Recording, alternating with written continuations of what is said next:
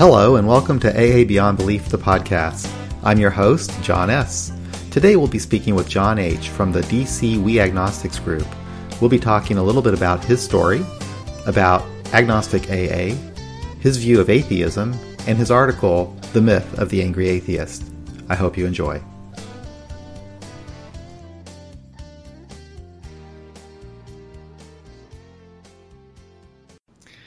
All right. Well, John, uh, it's nice to talk to you. I've been looking forward to this. Um, I I'm not sure if I met you in Santa Monica, but I know I met some of some people from DC. Right. I think I met Barry. Right. Uh, do you recall if, if, we met there? I, I you know what?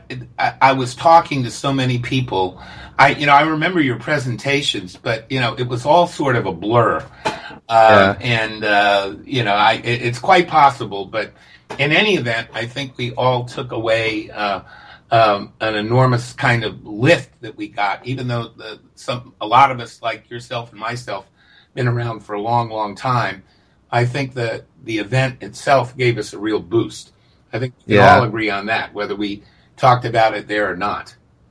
Yeah, and what was ironic is when I came back from the convention, uh, there's a, a, gentleman who goes to our meetings here in Kansas City who happens to work in DC once one week a month right. and goes to your group. Yeah, and he's my good buddy uh, Greg O. And I yeah, that's right. I see him every. I just saw him the other day. He's a he's a wonderful guy, and um, you know he's done you know great service himself in the just a few years he's been around. You know, so it, it just it just shows. Uh, how we have, you know, synergy, not just with us old timers, but uh, for people that are new to sobriety, and that's what the yeah. that's the part that's most exciting to me. Um, well, I love Greg. He uh, when he came into our group, and he was he came in pretty early, and um, he said, uh, "Yeah, I go to the We Agnostics meeting in, in DC," and I was so excited because right. it's like, "Oh, great! Someone who knows what they're doing, right? knows how to be an right. agnostic right. Well, atheist today." Well, we've been we, we we hope that we know what we're doing. I mean, it's we we just had our 27th anniversary in September, and um, you know, as I say in the group history that I that I wrote, which you've probably seen, you know, the the uh, our even though our founders passed away some years ago, um, you know, the hope that they had for the group in terms of its functionality and utility to people in our situation, it's still there, and you know, yeah. that's a it's a it's a great thing. You know, that's one of the great things about AA is he, even though we don't believe in an afterlife, you know, folks like us do live on in what we leave behind in the program, and that yeah. that's a, a, like a driving force uh, for me now that I've got my uh, uh, unfortunately have my Medicare card in my pocket. You know, that was a real shock, but yeah. Uh, you know, uh, as we move along, we understand that we're not going to be here forever and you know what we leave behind us uh, in terms of our contributions to the program are extremely important. I agree. I agree with that. Well, um, I like to start these conversations a lot with just learning a little bit about the person. Um, would you Would you like to kind of go into your story a little bit about you know a little bit? I'll give you. Uh, I I, I was uh, um, I, I was a uh, devoted drinker from age fifteen uh, until age 38. But unlike some of us who uh, believe that they have a genetic component to their alcoholism, and I, uh, there are no alcoholics in my family other than me. So I believe that I got addicted to alcohol in my college years, sitting on a bar stool in Putney, Vermont. And by the time I graduated from college in 1972, and headed back to Washington, uh, I was uh, thoroughly and totally addicted to alcohol. And in complete and utter denial of the uh, influence it had over my life. Um, without going into a lot of the gruesome details, you know, suffice it to say, uh, there was a, you know, a, a, a inappropriate marriage, a lost graduate school career, and a lot of other things early on, a couple of encounters with doctors. Um, fortunately, no encounters with officers of the law. That's one hmm. thing I don't have in my resume is any uh, um, any uh, legal issues. Um, but I certainly had a lot of uh, uh, evidence so that about the time I was about 25 or 26 years old, I should have known what I was doing. And I'll tell one brief war story and, uh, you know, continue on to the, to the end of my drinking and the, uh, my entry into AA. Um, around about age, you know, late, late in my 25th year, I had a kind of disastrous evening uh, one evening with a young lady that uh, became my first wife, and um, I was living, uh, you know, far below my so-called educational level in a really crummy apartment on Connecticut Avenue in uh, Northwest Washington D.C. that was catty-cornered across the street from my favorite bar, the Admiral Benbow, and I distinctly remember waking up out of a blackout one night and uh, I had one thing in my apartment that was worth something other than my books, and that was my bar. I had a really mm-hmm. excellent mm-hmm. bar. I had a wonderful bar, all kinds of great top shelf stuff. And I came out of a blackout, and I was pouring every drop down the drain. Right, there are all these bottles lying around in this little kitchen area in this crummy apartment I was in. And I was saying to myself over and over again, coming out of the blackout, you have to stop, you have to stop, you have to stop. Wow. And the abiding mystery to me in my alcoholism is that I drank, after that night, I drank for another 13 years. Wow. And that still mystifies me. So I, I'm, I'm not a genetic alcoholic, but I'm very aware of the great power of, uh, of alcoholism and uh, the tremendous i had a lot of knowledge about what i should be doing as regards my alcoholism but didn't take it didn't take that knowledge and use it until i was 30 years old 38 years old and at death's door and unlike some of us by that time i somehow or another uh, even though i was a a, a weekend drinker. I wasn't a morning drinker or a, a weekday drinker. I was a weekend binger. Um, and I managed to get myself into a pretty good career and I was living in a pretty nice place.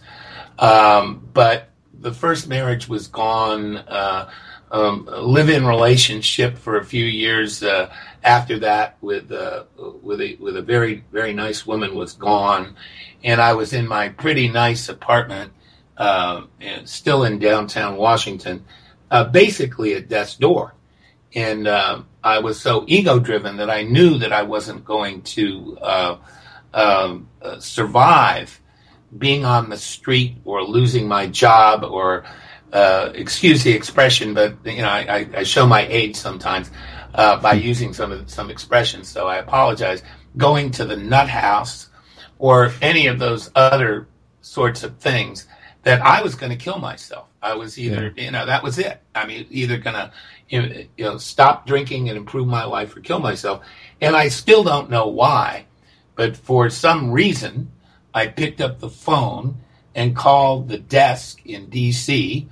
at the uh, Washington area intergroup office. I called the desk, and a very nice old gentleman uh, directed me to a kind of uh, terrible meeting uh, called Midtown Mm-hmm. And uh, I went, and I went to Midtown, and sitting at the bottom of the stairs was a gentleman who's now uh, no longer with us. This is in uh, on January the third, nineteen eighty-seven. There's this old gentleman sitting at the bottom of the stairs who I used to drink with in my favorite bar, the Admiral Benbow. I hadn't seen him around for a few years, but he was a defrocked Episcopal priest by the name of Brother John. I, I won't go into the details of him being defrocked, but suffice it to say there was sufficient reason for them to defrock him. And um, I don't know if I can use profanity on this. Podcast. You can. We're actually explicit. I, I, I can. can. Okay, great. All right. Well, I came down. I, am coming down the stairs, and I see Brother John. He had this long white beard. He looked like effing fucking Santa Claus. and he looked at me, and he said, very clearly. He said, "You know, John, what took you? What what the fuck took you such a long time to get down here?" and I looked around that room, and this was this giant meeting that subsequently became a big scandal. A place called Midtown. I won't go into it. you can, Ah, I think I've heard you about can that. Google DC Midtown. Yeah, Washington Mhm. DC Midtown. There was an incredible scandal that ensued there some years later. Yeah, but uh, and it, it really wasn't a place for me. I mean, even Mhm. though I was smoking two packs of Luckies a day at that time, the the uh, which I think you might hear in my voice today, the uh, the uh, uh, room was so filled with smoke, even I couldn't stand it. I mean, yeah. that's an old timers meeting, right? If you remember when the rooms I do were- remember the oh, smoke. God, Oh, good smoke, Lord. God, it was ghastly.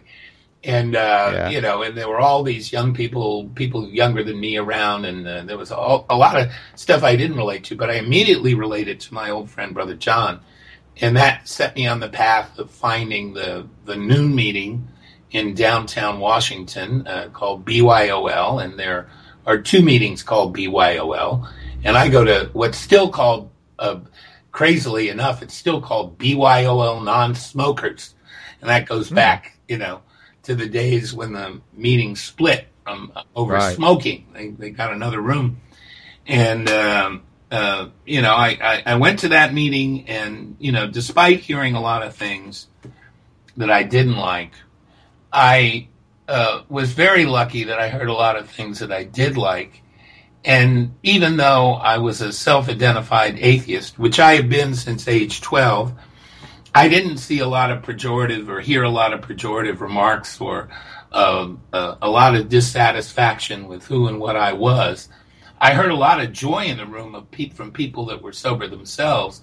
And I heard a lot of people supporting me in my desire to stay sober one day at a time as a person, one on one. And it was a it was a great experience. But you know, that you're it- you're describing my story there, John. Yeah. Too. I exactly the same damn thing. I was I was uh, gonna jump off a bridge, and instead uh, went home, called the the KC central office. A guy directed me to a meeting. Went to that meeting.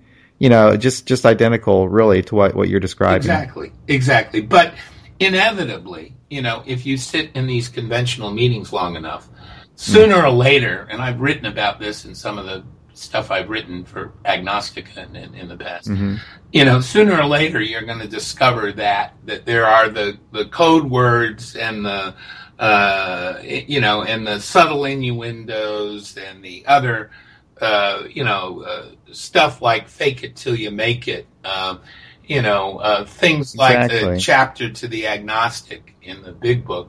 And worst of all, for me, in my early days, was this thing called How It Works. It was Yes. it was you know even though we didn't read it at my noon meeting i went to a meeting every day and i Mhm. would go to a meeting in a catholic church on sunday nights in uh, 87 and 88 and uh, probably Mhm. into 89 i went to that meeting and they would even though it was a very high demographic very much of a downtown dc type meeting with you know mostly professional people in the room they would they would end they would begin the meeting with a with a recitation of how it works.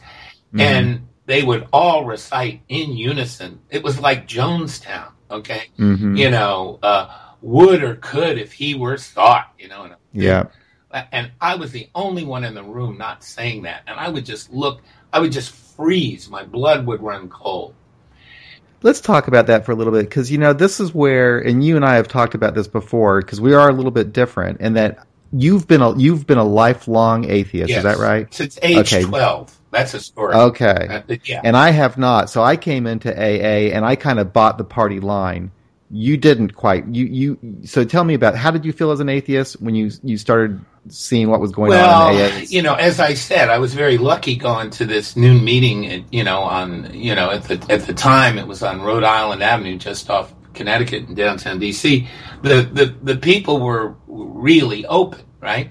But Mhm. there was always this coded sort of thing where. You know, and then every once in a while, somebody would come up to me and, you know, lovingly grab me by the arm and say something like, oh, I just know that sooner or later you'll get it. Just keep coming Yes. back, all right? And I would say, horseshit. I'm never going to get this. And, and I believe it contributed to my one close. I've, I've been very lucky. I haven't had a slip since the day I came in.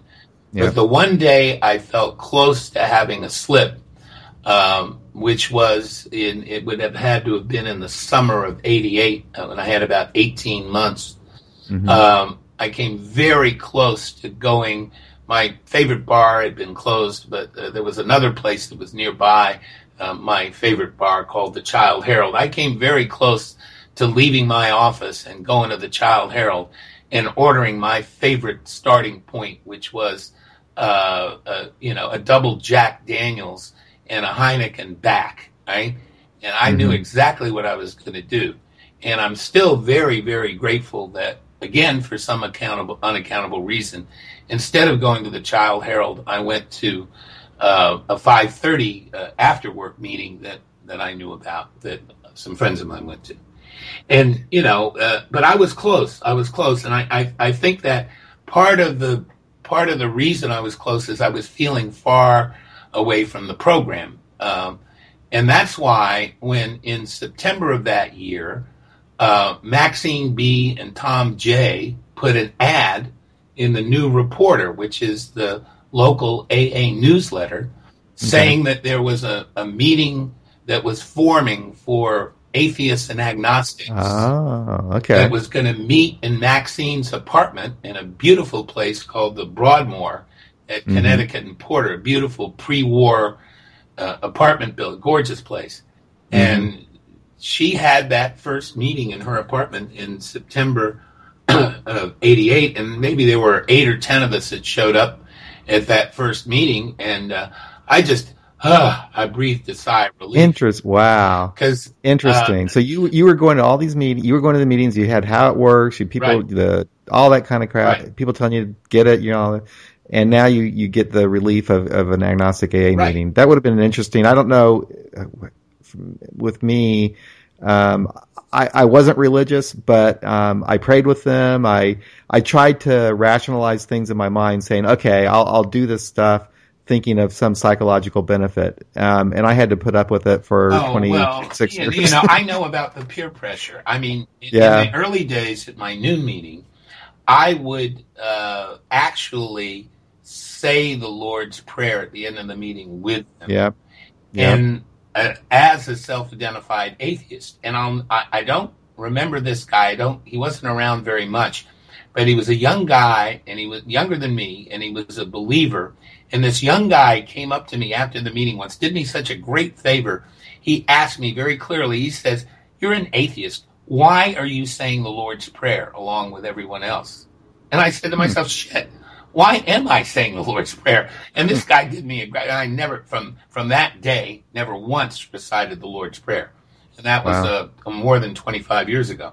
So, um, you know. Uh, that, and, you know, that's, that's, a, that, that Lord's Prayer, um, people in AA, they don't understand um, how difficult that is for a lot of people. I went to a traditional meeting last night that closed with the Lord's Prayer. And, um, you know, I, I went ahead and held hands with them, but I didn't I didn't say the words. But um, good lord, if the, if they only knew the number of people they're driving away when uh, when they have to stand and hold uh, hands and say that prayer. Well, you know, they're they're speaking out of both sides of their mouth. Okay. Yeah. They say they're quote unquote spiritual, not religious, and yeah. then they end a meeting with something directly as a core out of the Bible. I mean, it's yeah. just it's it's you know, it's one of those nauseating disconnects that regular members of AA just don't understand, or a lot of them don't just. You know, I have a friend online. I think he's from Texas, Mark. C. And he, um, you know, of course, you know, he's in Texas, like in Missouri, it's it's going to be like Bible Belt type country, and they their their meetings will end with the Lord's Prayer. Well, he is one who started sitting it out. He would he would stay in the room, but he'd sit in his chair, and what he had what and he did this over and over and other people started joining him. And now he says at these particular meetings he'll go to there might maybe half the room might sit the prayer out. Well it, and it, i thought it, that's really interesting. I mean just this last year i remember i told you this new meeting i've been going through going to since 87 just the, no was it was early this year just early this year january february of this year a uh, sort of a buddhist type guy called the group conscience at our noon meeting and they've been saying the Lord's Prayer every day for, you know, decades, right? He called the group conscience, it was voted on, and the Lord's Prayer is out. Wow. It's just the serenity prayer now. So and I think I think in the on the East Coast that's probably more um, prevalent. Like I went I, went- I went to a meeting in New York City uh, last month, I guess, and they cl- it was a great meeting by the way. Um, and and they closed with the Serenity Prayer. They they were holding hands and everything. But boy, what a great meeting it was. The meeting itself, the content of the meeting, you would have thought you were at an agnostic AA meeting. There wasn't really any dogma or anything like that. It was just people talking about their experience, and it was a great meeting. I loved it. But uh, they they did pray, but they just didn't do the Lord's prayer. Well, So- you know, we, we, we modify our behavior by learning from others.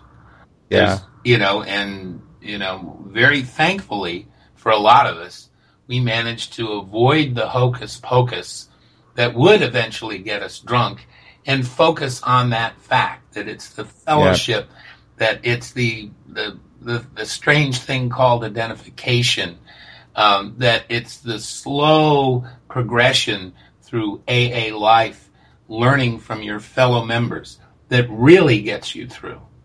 exactly. But you know, there's always been this divide in AA from the very beginning. The Akron AA and the New York AA. Oh, yeah. So the the Dr. Bob folks, were, I, I and I'm in Dr. Bob country. They trust God, clean house, work with others. And then you got the Bill W. New York folks who say, what is it? Don't drink, go to meetings, and work with others. And, and it continues. This Yeah, guy, sure Wally does. P, that started Back to Basics, he got, he claims in his talks, if you, you've got to hear a, everybody in our wing should listen to Wally P at Mhm. least once. But in his talk, he talks about the, the hand of God literally showed him the way to start back to, back to basics inside Dr. Bob's house hmm that he was shown and guided by the original uh, descendants of Dr. Bob to Mhm. start the back to basics movement. This is the kind of crazy American Taliban stuff that's that that's current out there, Yeah. and people believe it. It's just Yeah. everyone in our. If you want to get energized about atheist agnostic AA, listen to Wally P. sometime. I Yeah, I, I'm going to have to do that. I've, I've I've listened to some of the hardcore back to basic stuff on the internet, and it's it's kind of it is kind of Yeah, well, you know, just punch in. You, you can get his talks on YouTube. Just punch a Wally P. Back to Yeah. basics, and all this craziness will pop up. I have to say one good thing about where I live, this part of the country, is people pretty much let each other do their own thing. They they it's not it's not real confrontational. But on the other hand, if I were to kind of push a little bit more, you know, if I were to go to their meetings and sit out the Lord's Prayer and that kind of thing. Oh man, I, I'm afraid that I'm afraid it would be I'd have more of a difficult road. Well, so you, you, you know, the example I, you know, I encountered some things at atheist agnostic meetings, and I encountered some things out in Santa Monica that were very perplexing to me. yeah, in terms of believers coming to our meetings. And you know, Yeah. I've often put it this way uh, and and and told people that you know what with, uh, Catholic retreats are very popular here in the DC Mhm. area, and they've got them at all kind up at Father Martin's and all kinds of other places around here. And you know, basically, they're Roman Catholic AA retreats, right? Mhm. What possible use would I be at a Roman Catholic AA retreat? Even worse, what would I possibly do being a speaker there? All right. exactly. And- yeah, you talk about the convention, Yeah, the, I mean, the, why the we had convention a, itself. we had this reverend out at out in Santa Monica, who's a, a a liberal reverend, but you know that's like me going to uh, a, a Roman Catholic retreat. It doesn't make The one sense. thing, though, in his defense, and I and I like to speak, he, he was a trustee. He was a non-alcoholic trustee, a Right. former Okay, well that that's fine, you know, but but that's them, and we Yeah. are us. right. And I I tend to I, I we are AA, but we are also us. Right. Um, Now, the meetings themselves, though, I want to clarify because you you know at the DC meeting, they're not all atheists or no, agnostics. no, no. Well, Okay, we, right. we have. I'd say about 80, if I were to do a, a we may actually do a real head count someday, but if I were just to guess, I would say about uh, 70 or 80% of us are uh, uh, atheists. Uh, another percent are agnostic. Mm-hmm. And then occasionally we get people of indeterminate belief mm-hmm. and or Buddhist belief, right? And everybody is welcome and everybody is, and we've had people come to our meeting.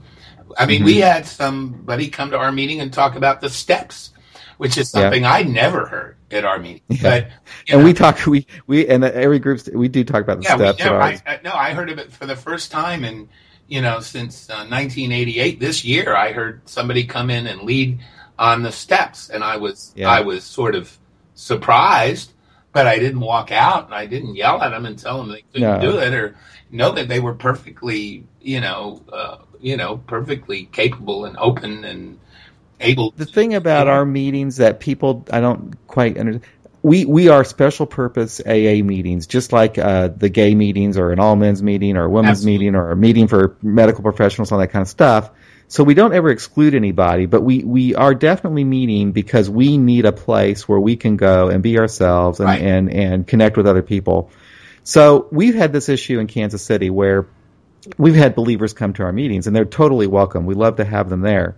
But they're going to hear things at that meeting that they won't hear at other meetings. Well- and I tell you what, some of them don't like what they hear, and, and I think we've chased a lot of them away. Yeah, well, But- John, John, here's the deal. Okay, here in D.C., and it's probably it's you know m- pro- probably to our not to our credit, but you know here in D.C. there are three atheist agnostic meetings. There's the hmm. mothership, which I'm a member of, uh, you know, in in D.C., which meets at the Hill Center um, uh, every Sunday at 11 o'clock, which is very, and the reason I'm giving the location in case anybody's listening and they're in DC, we're at the Hill Center on Pennsylvania Avenue, very near the Eastern Market Metro stop, uh, up on Capitol Hill. And there's one out here in Bethesda um, uh, during the week, and there's one at a club over in Northern Virginia. That's three meetings, okay? There are over 1,200 meetings listed in the intergroup website and publications in DC. So there's three for us and 1,200 for them, right? Exactly. And that's, the some- rub. Mhm. That's the rub. Okay. Absolutely, and and that's the thing here that I tell people because you know we we all want to be welcoming because I've had we've had this conversation in our group before. Is like, gosh, we seem to be driving off the believers. We need to be more tolerant of Shoot believers. And I say, well, yeah, well, I say, listen, you know, it's like if you go to an AA, if you go to a gay group and you hear somebody talk about their relationship with a same-sex partner or whatever, don't be shocked, okay? Because you're at a group for, and the same thing if you're if you're a believer and you go to an agnostic AA meeting, don't be shocked if somebody tells you that they don't think God has anything to do with the steps. You know, don't don't be shocked. But you know, that's the thing is, I guess people don't quite let, get let that. Me, so so let, let me tell you something. Okay, I was writing an article about back to basics. There's a back to basics meeting here in Bethesda, Maryland, um, that meets once a week, and a very well attended meeting. And I went to that meeting, and much to my chagrin, okay, I said, "Oh, they really fixed me. Maybe God knew I was coming." They were, they were. The meeting was on the first step, which is a bedrock of my conviction. Mhm. the first step, right? Yep. And uh, I said something very nice when it was, and they, they came around. They saw I was a newcomer. I got to share, and I said something very nice about the meeting. Uh, but I did identify myself um, as an atheist member of We Agnostics uh, uh, Sunday group, and that was it. I didn't make any other comments about the content of Back to Basics. After the meeting, right? I and I identified myself as somebody who'd been, you know, sober over uh, over 28 years. And after the meeting, I could have been uh, a pane of glass. If people were looking right at me as if I were transparent, no expression, no how do you do, no nothing. It was really extraordinary. It was I've as if- experienced that a couple of times yeah, too. it was as if I had gone into one of their churches and desecrated one of their little things they have in there. All right. Yeah, I've experienced that It- too. You know, and I wasn't, you know, I wasn't at a church service. I was at an AA meeting. And that yeah. really, uh, we've never done that at our atheist agnostic meeting. No, same here. Anyone, no matter exactly. Believe we, we occasionally have these church ladies from the central office in D.C. come and uh-huh. sit in the back and check us out. Yeah. That happens from time to time. I, you know, sure. And we're always, we could not be more welcoming and open and friendly to them. Right? I did not experience that same warmth when I showed up at a Back to Basics meeting. That's for sure. Yeah, I, have had that experience before. I, w- I, I went to a meeting in uh, a rural area of Missouri, and it's not to say that rural areas are any different, but um, it was a meeting where everybody was um, basically correcting everything I had to say, and then and after the meeting, they pissed me off so bad. I didn't join hands with them yeah, in the Lord's but, Prayer, but, and but they they had nothing to do with yeah, me after the meeting. Let's not be all negative, okay? Uh, no, and, and no, I want to tell you because I can be pretty negative because I'm a pretty militant atheist.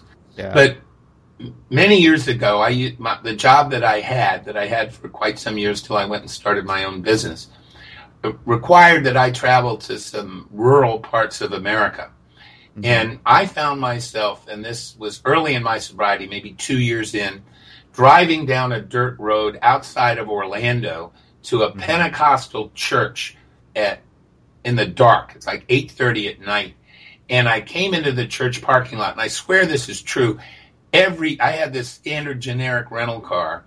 Every vehicle in the parking lot was a pickup truck with a gun rack. Okay. Yeah. And I'm from here. I'm a lefty from DC. Uh, I looked at this place and the Pentecostal Church of whatever, and I thought, oh man, am I coming out of here alive? and I, you know, I thought I was going to hear those, you know, those banjos from uh, what is it, Deliverance? Yeah. I thought I was going to hear the yeah. ding, ding, ding, ding, you know, and it couldn't have been any more different. I went in there. I didn't identify myself as an atheist, but they certainly saw that I was from somewhere else, was somewhere else, was somebody else that wasn't them. Yeah. And it was a great meeting, and they couldn't have been nicer to me, right? Yeah. And right then and there, I learned something, and that was they're not, you know, it, it this situation is more complex than it, it appears is. on the surface. You're absolutely right. It doesn't really have so much to do with you know where where you live or anything like that. Let's talk a little bit about um, militant atheism because here's here's where I'm at. I'm I'm I consider myself a hard atheist. In other words, um, it, you can't convince me that if, if if God Himself was in my living room, I don't believe it would be God. I think it would be I'd be hallucinating. I, I am right. very very certain. There's no way anyone would convince me, but. I I'm okay with other people having other beliefs, um, and I I don't know. You tell me what is a militant atheist. You tell me because that's how you well, describe yourself. There there there are there's more that there's the militant political atheist, right? Okay. Of the Madalyn Murray O'Hair strike right.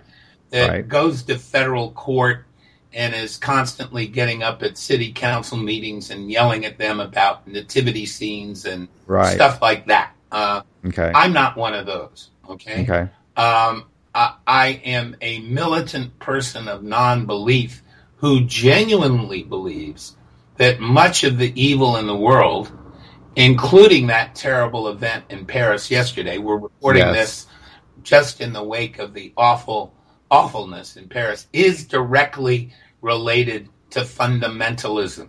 All right. Yes. And I believe that there are Taliban in the United States, just like there are in the boondocks of Afghanistan. It's mm-hmm. just they have a different book. All right? mm-hmm. So I believe that much of the distress and unhappiness and yes, evil in the world comes from organized religion. That's uh, yes. uh, and I absolutely uh, know, absolutely that there is no pie in the sky, no right. angel little little creature on my shoulder, and you know certainly you know no exterior force guiding my existence, my kids, or my wife's existence. That so I agree with you on all of that. I agree, you know, and we're kind of getting, and then it's okay to talk about this stuff. I, I also agree that I think religion, I think we'd be better off without religion. Absolutely. And I, if, if I said that to some members of my family or friends of mine, they, they would go crazy on me. I'm tolerant. I'm okay with people having religious beliefs, but I'm, I'm with you on that. I, I would think the world would be a much better place. Um, Yeah, our, our Eh, theme I- song is Imagine by John Lennon. And Yeah. Just listen to Imagine and it's all right there, my man. So as a militant atheist, you you you I mean you feel this in your bones that this is this is killing people. This is this is this is horrible. So you're more outspoken. Is that what I would say I, as a I'm, militant? I'm more outspoken because I think that, that much of what is wrong in the world is connected to that. And much of the progress we made in the world, remember, you know, uh, uh, uh, Christ, it, it- just in my opinion, you know, Christian churches were put put Christianity in the heads of African Americans to keep them in their place. That's my own personal belief. Mhm. I'm sure a lot of African Americans will be outraged by that statement, Mhm. but that's a uh, that's that's a belief that I have. Uh, Christian churches were so constituted to keep women in their place. Mm-hmm. Uh, certainly, uh, Christian churches were so constituted to keep our gay and lesbian uh, brothers and sisters in the shadows. Mhm. All right. And, you know, uh, we made a lot of progress in the West getting away from some of that crazy stuff. I mean, when I first went to Ireland in 1972, birth control was illegal in that Mhm. country. If Yeah. they found you with a condom coming into the airport in Dublin, they would confiscate it. I mean, Yeah. that's in my living memory. All right. So there, there's, and, and just now the Irish passed the most comprehensive gay rights legislation in the EU. So Okay. there's been a lot of progress, right? So you take this feeling you have, you know, and, and, and I agree with all of your. So so when you go to an AA meeting and you hear maybe even an agnostic person, maybe even an atheist person talking about spirituality, does how do you react? How's that? How do you feel I, about that? I feel well. It, it, it- it's just this is again just my opinion, and please nobody that's Mhm. listening take anything that I'm Sure. saying other than my personal opinion.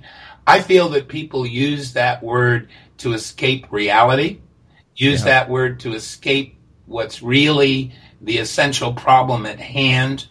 Yeah. And uh, Christians use that word as a code word, as a bludgeon to further their theistic agenda. All right. I'm rolling around to your view, and you know we've had some articles recently on AA Beyond Belief about the language that we use about spirituality, and I'm getting to where you are, where I think I think okay, I'm okay with people doing their own thing, but um, the spiritual language can confuse the newcomer and disappoint the newcomer when when someone is new and you tell them they have a spiritual disease. That confuses them. What the hell are you It- talking about? And, and it, it, it confuses them when you uh, bring up this 12 step thing. And I know there's a Yeah. big industry and a lot of people making a lot of money uh, now writing this alternative 12 steps and all that other bullshit. yeah, Right? But, you know, for me, the only thing that's ever worked that's made any sense is step one, step Mhm. 10, and 50% of step 12. And I totally and completely and categorically reject the rest. I do not, Right. you know, and, you know, at my core meeting on every Wednesday, they have a step meeting. That's the, the Mhm. flip part of it is every week, Wednesday at my core meeting, there's a step meeting. I do not attend on Wednesdays because it would be disrespectful of me to Mhm. do so and argue with those people about that part of their core belief every week. So I just Now our our mutual friend from DC uh, who goes to our meetings here, he he he says exactly the same thing that you say. He about those steps, and but he still goes to our step meetings and everything. Now I'm. Let me ask you this. I this is how I feel about the steps. First of all, they are suggestions. You're not going to if you don't do the steps, you're not going to be condemned to drunkenness or death. It's absolutely a. It's not. They're not essential, in my opinion. And I will say that at any AA meeting, they're not essential, and that will drive a lot of people crazy. But for me, they are beneficial. Well, and I think that's from, a- I, you know, I, that- so I that- use them. that's a personal decision. I don't Yeah. need a moral arbiter.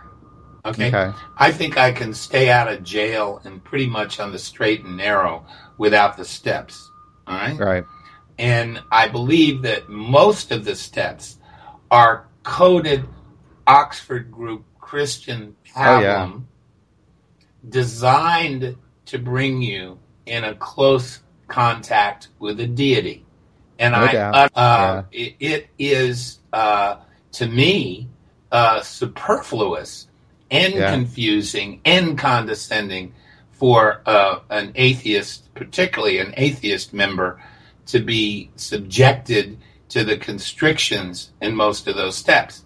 Having Yeah. said that, step one saved my life, and I love Dr. Bob and Bill Wilson. How's that? There you go. Okay. That's I good. love Yeah. Bill. I love Dr. Bob, but I don't love all their bullshit. Yeah. And you know what, John? I might evolve from this too, uh, because the way where I'm at right now in my life doesn't mean I'm going to be here five years from now. But right now, um, yeah, I've rewritten the steps for myself, and I do, I do like, um, I have to interpret the steps. I can't take them as they're written. And a lot of people in our group, they've done the same thing for themselves. They they just write them out. What do they mean to to them as an individual? Wow. But you know what? Five years from now, I might say, you know what? I don't need any of that crap. But for now, that's that's where I'm at. Well, you know what? Um, I, I often quote my patron saint, who's going to be quoted in this article coming out tomorrow. Mm. But one of my other favorite quotes from uh, Robert Zimmerman of Minnesota is uh, You don't need a weatherman to know which way the wind blows. hmm And once you're sober and in communication with your fellow alcoholics and the process of identification has taken hold and you're learning from their actual life experience and how they handle things, you Mhm. don't need a weatherman to know which way the wind blows. hmm I learned about aging when I was 40 from, you know, my friends Tom and Maxine, who started the, Mhm. who are now dead. I saw them going through certain things in their elder years, which are now, now that I'm almost 67, you know, it, it's dawning on me that I learned from them a lot about how to live as an older person with the limitations and the Mhm. and the issues that inevitably ensue and Mhm. to embrace the positive things. I learned that in AA meetings, watching how people behave, not Mhm. what they recite, not what Yep. fucking Yep. books they read. Yep. It's how they behave. Yep. Okay, we know people that say they're holy who are real devils, don't we? hmm We all do. Okay? hmm So, uh, you know, signing up to some atheist agnostic apostles' creed just isn't for me.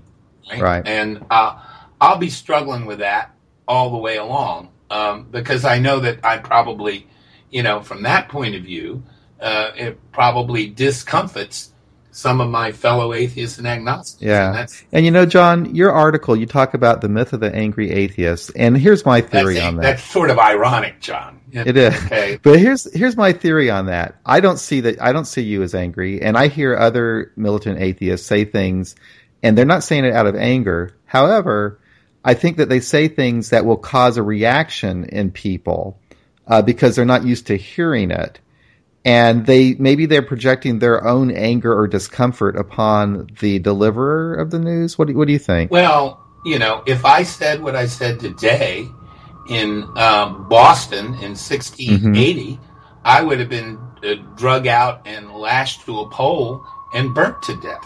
Right? hmm Okay. It's Yep. it's it's. I would have been called a warlock. I believe they would have called. Me, okay. Yep. uh, child of Satan. Okay. Um, fortunately, we don't, unless we're running around the backwoods of Pakistan or uh, Afghanistan or Iraq, we don't have to worry, or Syria, we don't have to worry about that too much these days. Um, but there's some of that out there. hmm Yeah. So um, yeah. So when you're when you're when you're talking to me, and I because you're okay with whatever I do with you know working the steps, whatever, and having. But when I hear that from you, and I'm okay with with you saying all that stuff, but maybe some people will hear that and they say, "Oh, he he's angry because he he rejects the the rewritten steps, so he must be angry." But you're not really angry. You're just talking about I, I, where you're you're sharing your experience. You're saying where, what you believe, I, I reject stuff that doesn't mean anything to me. right? But that's just me. Right. I, I, so if, if people construe that as being angry, I think that they I think that they've got it wrong. I think that they're misunderstanding. You're just because we, you know, when we open our meeting, we have this this uh, athe- atheist agnostic preamble where we say, um, you know, you have a right to reject spirituality. This is about you know, and and and so people have to understand if someone rejects it, they have that right, and you and, and you don't you shouldn't label that as being angry. Well, the, the by the way, the only the way that we open and close our meeting is with the best piece of AA literature ever ever written, which is the AA preamble. Okay, right, and not one word about anything else. Yeah. We don't need to point any. We feel, I believe, the sense of the group. I can't speak for the group as a whole, of course, but it to me it seems that we felt over the years that you know you don't need to be pointed in the right direction you just need to know that you're in a safe accepting welcoming place mm-hmm. with people that have experience that can be of value to you and your experience can be of value to them yep. we don't need directions john yeah, I agree with that. And in fact, you know, I have there's oh lord, we could just go on. Um, I hate it when people refer to um, the steps as directions, and I hear that sometimes. Well, that's what they are. They're a big, they're a fucking yeah. list of directions. What do you think they? Are? Well, when I was in New York, they had on the uh, the at this meeting I went to in New York that. And I understand this is how the steps used to always be in AA halls. It said the 12 suggested steps um, at this meeting. But yeah, I know you don't. But you know, the, just from the Midwest, you know, when I see that said that, I think, wow, that's great. You know, I want, I love that. I wish that we had that over our steps here because people here they do think of them more as more as specific rules and directions, and they they aren't. Well, anyway, enough of that. Um, so what? So what do you think? What's your feeling about um, the future of um, you know, it seems like that we, we've been having more and more of these agnostic atheist AA meetings um, springing up all over the place. How do you feel about the future well, of I, I, that? I, believe in progress, but I believe that the uh, the message of who and what we are in this movement needs to be more clearly articulated. Um, the tenor of what I saw come out of the uh, Santa Monica Convention was such that one would tend to believe that we're uh, we're a group of uh, you know uh, Buddhist, agnostic, pagan, uh, you know, uh, dreamy, you know, whatever. you know, I very confusing message. Um, right now, every AA meeting and every AA gathering is open to any self-identified or unself-identified AA member who wants sure. to attend who isn't drunk and disruptive. Okay, so right. you can't, you know, you don't, you can't, and you won't stop anybody from attending, but very clearly articulating who and what you are is very important, and that's not being done. And right. I feel that we need to be uh, uh, more definitive about what we say we are. Yeah. In order to get uh, the proper direction to move forward to the future to be what we need to be, which is a beacon of hope for desperate and despairing atheists and agnostics and other non believers, whatever they call themselves, who can't make it in regular AA. Yeah. I think we could learn a lot from the um, the gay groups and their history sure. and about how they started because uh, they went through some some things, and I'm not an expert on this, but I've been reading a book, um, "The History of Gay People in AA." It's a pretty interesting book, but but they were um, when they were first starting out, they had a really hard time uh, at regular at regular meetings and so forth. So they started these gay groups, and the traditional AA people they didn't want these groups listed. They they they didn't like the gay groups, and they weren't accepted but the but but they the the the gay groups were were there. They weren't going to go away. And, and gay members in AA, they were very involved in service. So they were answering the phones at central office. Mm-hmm. They were mm-hmm. very, very, they were out there and, and, and you just had to accept them because they were such a huge part of the fellowship. They, they were coming out. That's the thing. And I think that's what's happening with us now is we're starting to come out in the open And the more that we do that, I think that, that the, the more people are going to realize, hey, these people are here. They are part of us. And but if we're not coming out like, like the gay people did, if we're not doing that, then they're not going to know we're here. And, and if we're, if they don't know we're here, why, why, why even bother with trying to accept us? Yeah, that's true. That's true. And to do that, um, you know, to some degree, we have to have um, a degree of consensus. Mm-hmm. And I feel that the consensus that's been forming, uh, particularly around uh, this next convention in Austin, does not represent the majority of the atheist and agnostic members in mm-hmm. the United States. I believe that mm-hmm. it's gone in a uh, in a different direction, mm-hmm. and um, I personally am going to be working both before, during, and after that convention to try to bring uh, to what I consider uh, it to be more more back to the center. But just like everything else in service, you're never going to get hundred percent of what you want. There's right. going to be a group conscience, and then that's going to be that.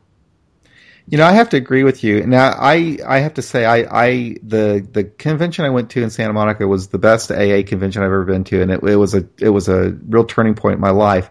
But I have to agree with you that, and as much as I loved all the speakers and everything, um, there weren't any hard atheists really represented as the you know any of the well, keynote there, there speakers. There was one. Our, like our friend John C. from Paris was there was one. Ah, okay. I don't know. I'm gonna have to listen to his tape. Um, what? When did he speak? Was it was early in the early uh, on the? I think it was fairly early on the first day, if I'm mistaken. Okay. That's it. And I missed the first day. I, I came into um, California a little bit late, and I had yeah, a horrible headache. And anyway, so I missed the yeah, first. Well, I, I, missed. I missed. He's a little missed bit, the Friday. Yeah, yeah, he's a little busy in Paris today, but he may have a clip for you. You should send him an. Email. I was wondering about that. I um he is he's in Paris now. Oh yeah, he was there last night when this thing went down. God. So what's he doing? Is he just in his apartment? Yeah, he's he's. I guess so. Yeah, he's he's fine. I sent him a uh, a text, and he replied back that they were fine. They they were at a Woody Allen movie, not a heavy metal rock show, so they did all right. It's a terrible, terrible night in the city of light. When you, I love yeah, that city, and to think that these uh, God-inspired creatures came out of the sewers to do that is really a, yeah. a terrible, terrible it's, thing. It's it's un, it's unimaginable. I, I'm and I yeah Okay, so uh, yeah, that's interesting, John. So uh, our movement here, we've got agnostics, atheists, free thinkers, we've got militant atheists, yeah, oh, we've got you tell me, uh, John. Let me stop you for mm-hmm. What in yeah. the hell is a free thinker? Nobody can tell me. I, have been to graduate school. I've been to post grad. I've been various places. I've lived all over the world, but nobody can explain to me what a free thinker is. Please do so we have a guy who we have someone who's writing an article now about free thinking, and we're I'm going to be interviewing someone about free oh, thinking oh, wow. pretty soon. But yeah, I, I, here's what I think about it. I think I think most free thinkers come to the conclusion that they're atheists, but not all of them do. But I think a free thinker is just one who does not go with the traditional beliefs. So in other words, here's I was not a free thinker at one time. I came to AA and I just I just accepted everybody else's beliefs. I didn't question. I didn't think for myself. And I think a free thinker is more likely to think for themselves and question the, the traditional beliefs and not just accept them. That's what, what does that mean? Well, uh, I don't know. What does it mean? okay, here's the thing about us atheists. We're always going to ask, what does it mean? Yeah. What precisely are you saying? That's not very popular in America, particularly, yeah. to say, think clearly, speak clearly, say what you mean, and mean what you say. Right. Uh, that can't be the most popular position sometimes, but that's the kind of crap you'll hear from me until I croak. Right. Okay. Okay. So that's what we have going on in our movement. We have these different and and you know they had the same thing in the gay movement. There was a there was a time when um, you had the lesbians were were calling for more for more rights, and um, the, the, gay men weren't um, necessarily recognizing the, the lesbian women as equal and and, and having the responsibilities. So anyway, it's kind of I'm not again I'm not an expert on this, but they had the same type of situation Right. going on with them. So yeah. you know, I think that eventually we'll all we'll we'll get this all sorted I out. but think so. uh, I, I hope I'll be around when that happens, uh, but it's going to take probably another 20 years or so to, to sort this crap out. Um, um, but, you know, like anything else, uh, you know, there's, you know, and the other thing is, John, there's no fight like an AA fight. Okay. Yeah, It's that's for just like, sure. you know, you get a bunch of alcoholics in a room, there's going to be a fight eventually. Right? Yeah, and I'm just now experiencing that in my program. My program now. I, I do a lot of service work here in Missouri and uh, Kansas City, and we don't really fight so much around here. I mean, everything is is pretty peaceful and and, and nice. But uh, getting involved with the um, greater, you know, international um, agnostic atheist AA movement, whatever. Um, yeah, there's people of all kinds of opinions, and and very and they hold them very strongly, and and um, so that's new for me to have that kind of. Right. Uh, well, but it's exciting too. I mean, it's it's important. I mean, it, these are ideas, and uh, they need to be discussed, and they need to be discussed passionately sometimes. So, you know. Well, but there, there's ideas, and then there's the bottom line.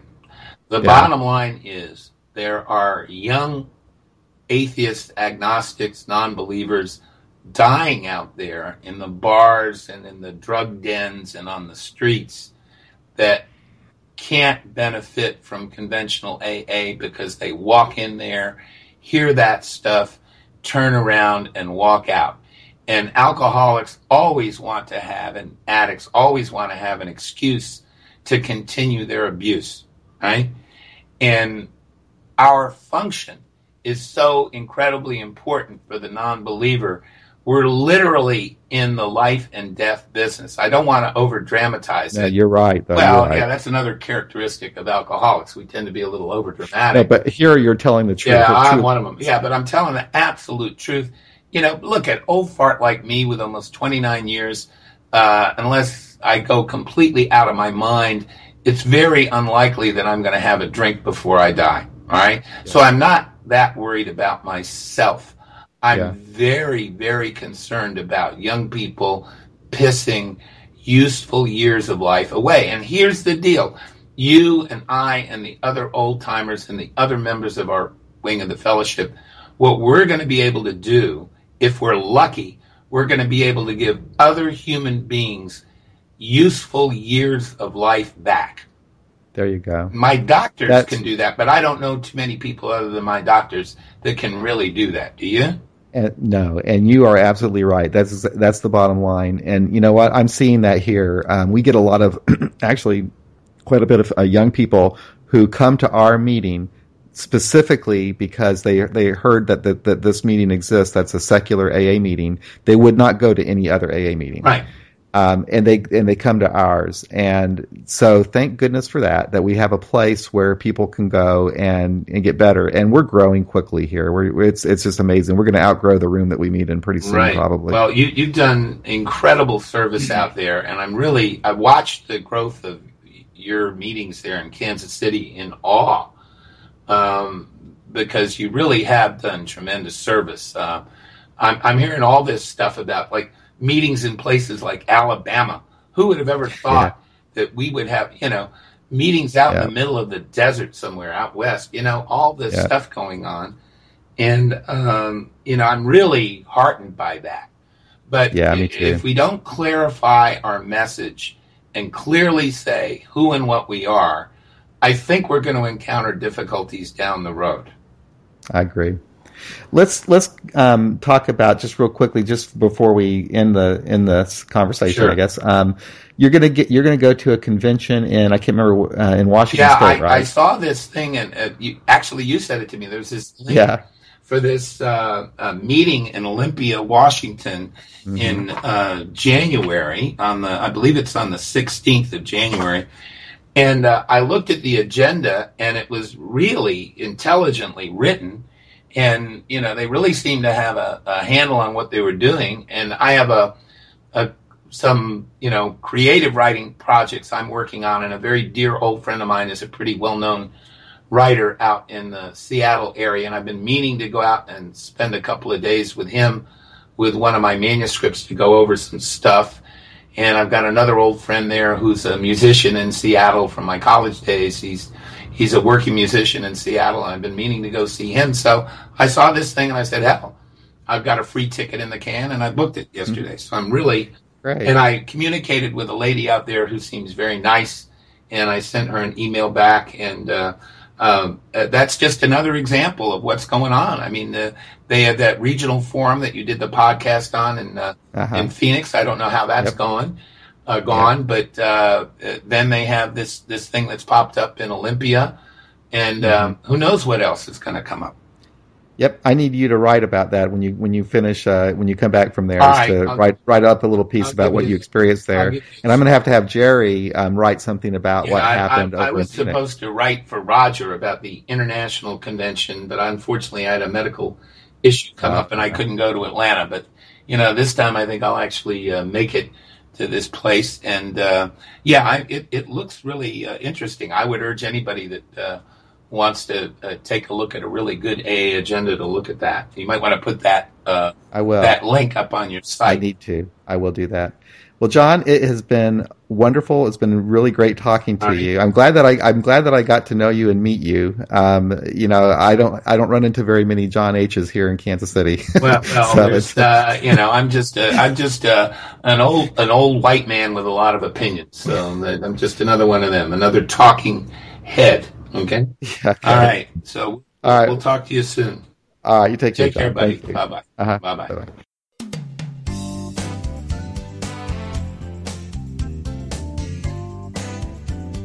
Well, that's it for another episode of AA Beyond Belief, the podcast. I hope you enjoyed the conversation and that we can uh, talk again real soon. Thank you.